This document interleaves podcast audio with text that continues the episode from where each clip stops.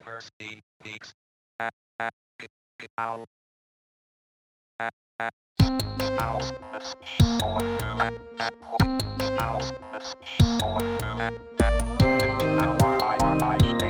Speaks,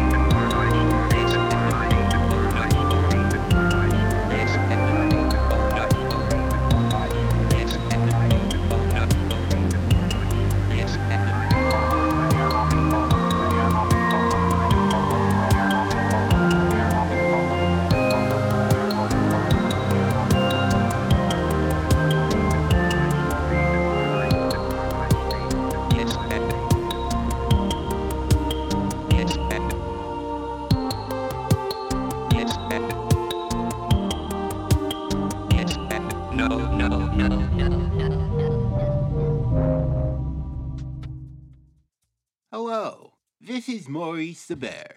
You might remember me from my pop star days as founding member of early 90s disco ensemble Ursula Majorette. The title track from our 1993 debut album, Someone Something Somehow, went tin, but then Ursula took a little dip in the powder based end of the dance floor, so it was pretty much all downhill from there on out.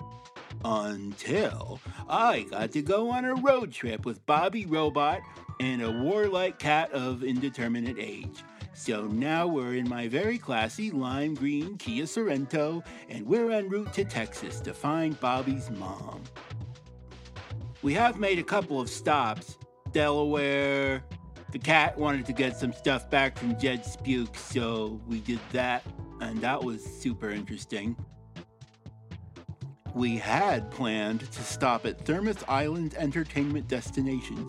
I was pretty excited about it. I mean, would you pass up the opportunity to ride something called the Super Whirl? I said, would you pass up the opportunity to ride something called the Super Whirl? Okay, well, I don't think your mic is plugged in. So, why did we give Thermos Island a miss? Well, we were about 10 miles out, and I just happened to turn on the radio. The countdown continues. Here on WPPH, coming in at number three, that was Casserole Days by Toddy and the Gobblers. Next up, a message from Gob Toddler and the Thermos Island Town Council. Gob? Thank you, Paul. We here at the Thermos Island Town Council would like to remind all residents that eating food is a typical human behavior. So, in the interest of keeping a low profile and not attracting the attention of any government agencies or suspicious children, let's all make a big show of activities like eating food and saying word sequences at each other's faces, as is the Earth creature custom. Please avoid public gas exchange, recitation of Demonberg worship tone poems, and other rituals known only on Gamma 6. It would be a shame if our food vessel themed entertainment park failed in its mission to attract gullible carloads of unsuspecting tourists. Who else would we devour in the dead of night if not gullible carloads of unsuspecting tourists? And that is the story of the time we decided not to stop at Thermos Island after all.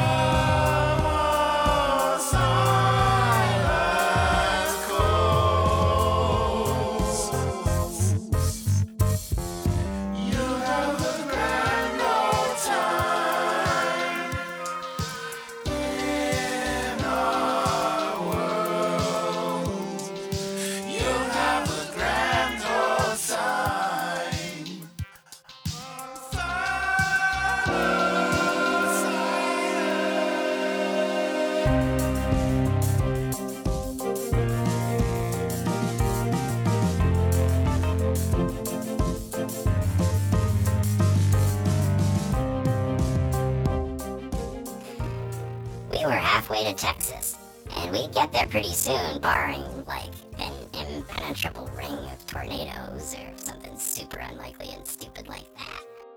So we kept on driving, made a stop in the town of Gordine, Utah, where Maurice got his picture with the world's oldest, rustiest ladle. Then we spent an afternoon in Hamdown, Montana, at the Hamdown, Montana Museum of Bolts and Screws. Are you looking for a place to take the kids for a whole day and not get bored? Well, I got the place for you. Come on down to Hamdown if you choose. Check out our museum of bolts. But mostly, we drove and listened to audiobooks. I brought all six volumes of The True History of Thomas the Tank Engine. Turns out things were pretty dark behind the scenes.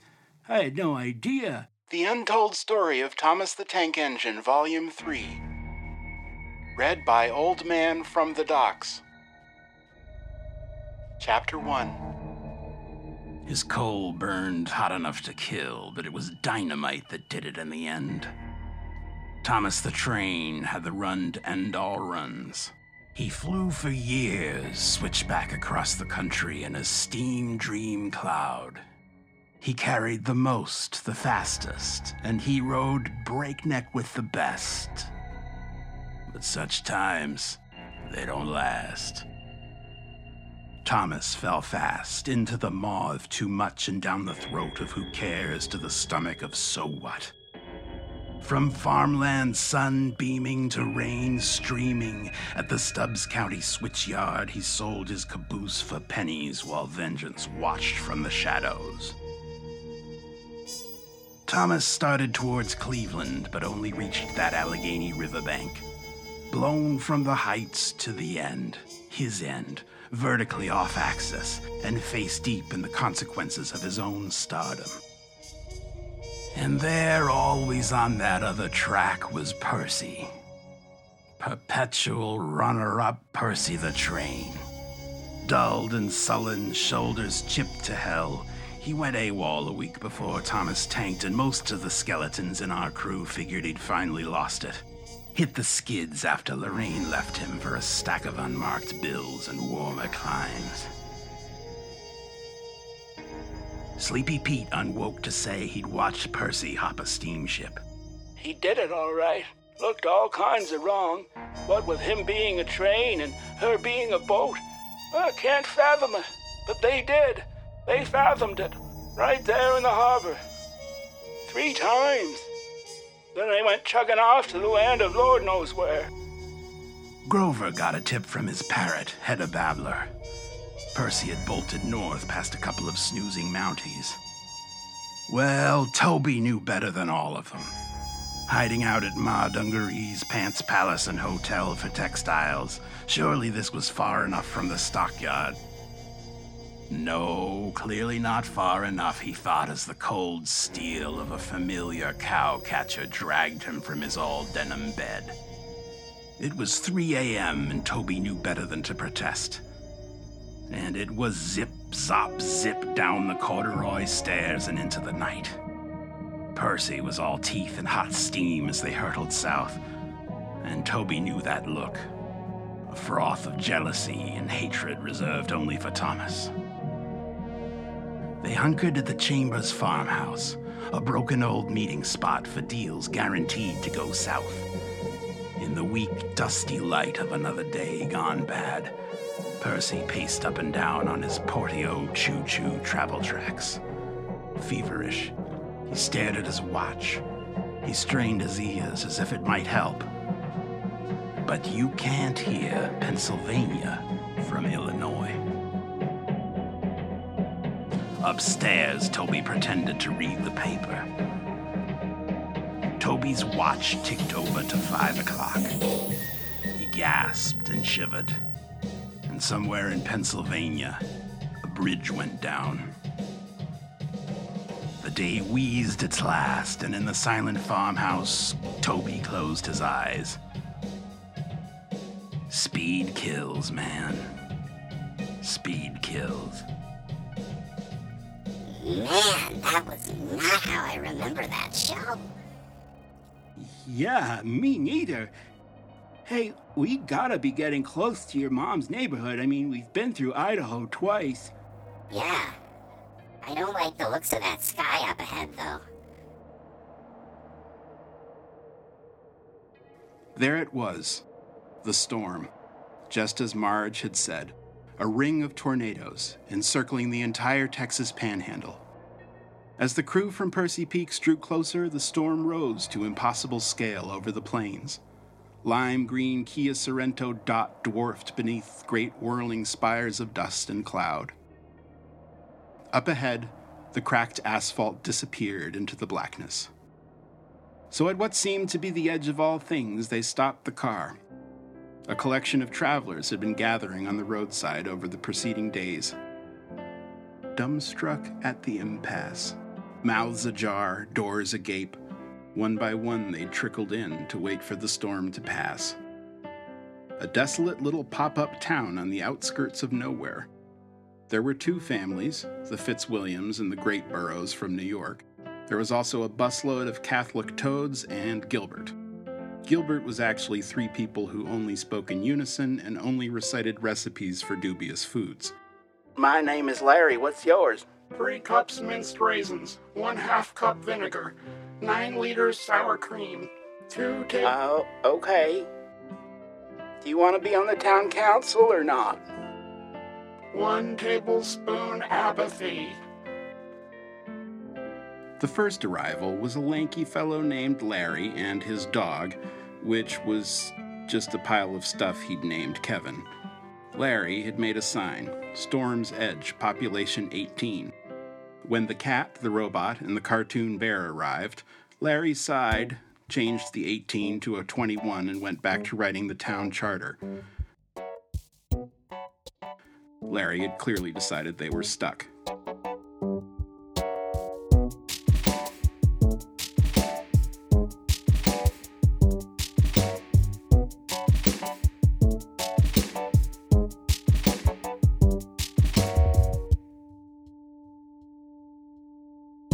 Larry's next to a pile. Not sure what it is, but he's been guarding it for days. Think it's been there a while. Not sure where it leads, but there's a door that goes inside. Turn the knob and things start spinning round. Solid melts to liquid, and now it's vapor. Upward paths of least resistance form the riverbed, and it flows. Don't worry, dear, I promise things will change.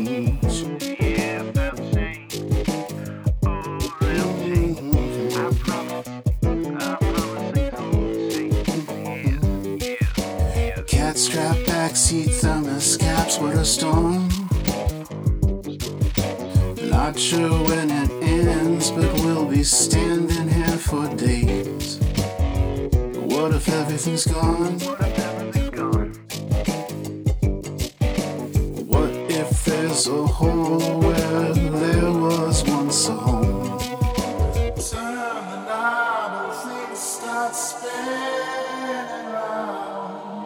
Solid melts to liquid, and now it's vapor. Upward paths of least resistance form the riverbed, and it flows. Don't worry, dear, I promise things will change.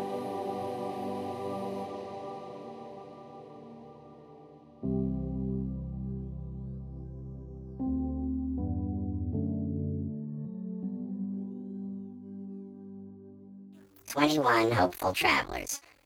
Twenty if you didn't count Kevin. And somewhere up there is a mother I've never met. So I guess we got no choice. We're gonna wait it out. And we're gonna play so much Parcheesi.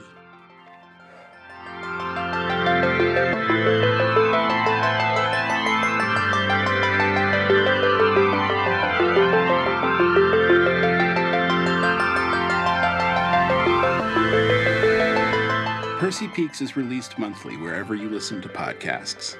It was conceived, written, composed, performed, recorded, and engineered by John Purcell. For now, the show lives at rss.com slash podcasts slash Percy Peaks. This project is donation supported. Also, check out the Percy Peaks Instagram and the new Patreon for special access to music and unreleased material. Hello? Hello? Is anybody there? I'm not quite sure where I am. I was just at home cooking up a fresh hot batch of Look Who's Balking. It's a documentary about hesitation. Anyhow, the house started falling, and now that we've landed, I, I'm not. I'm a little scared here. Uh,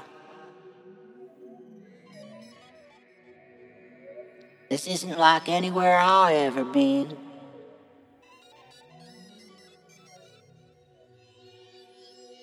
Wish I knew where I was.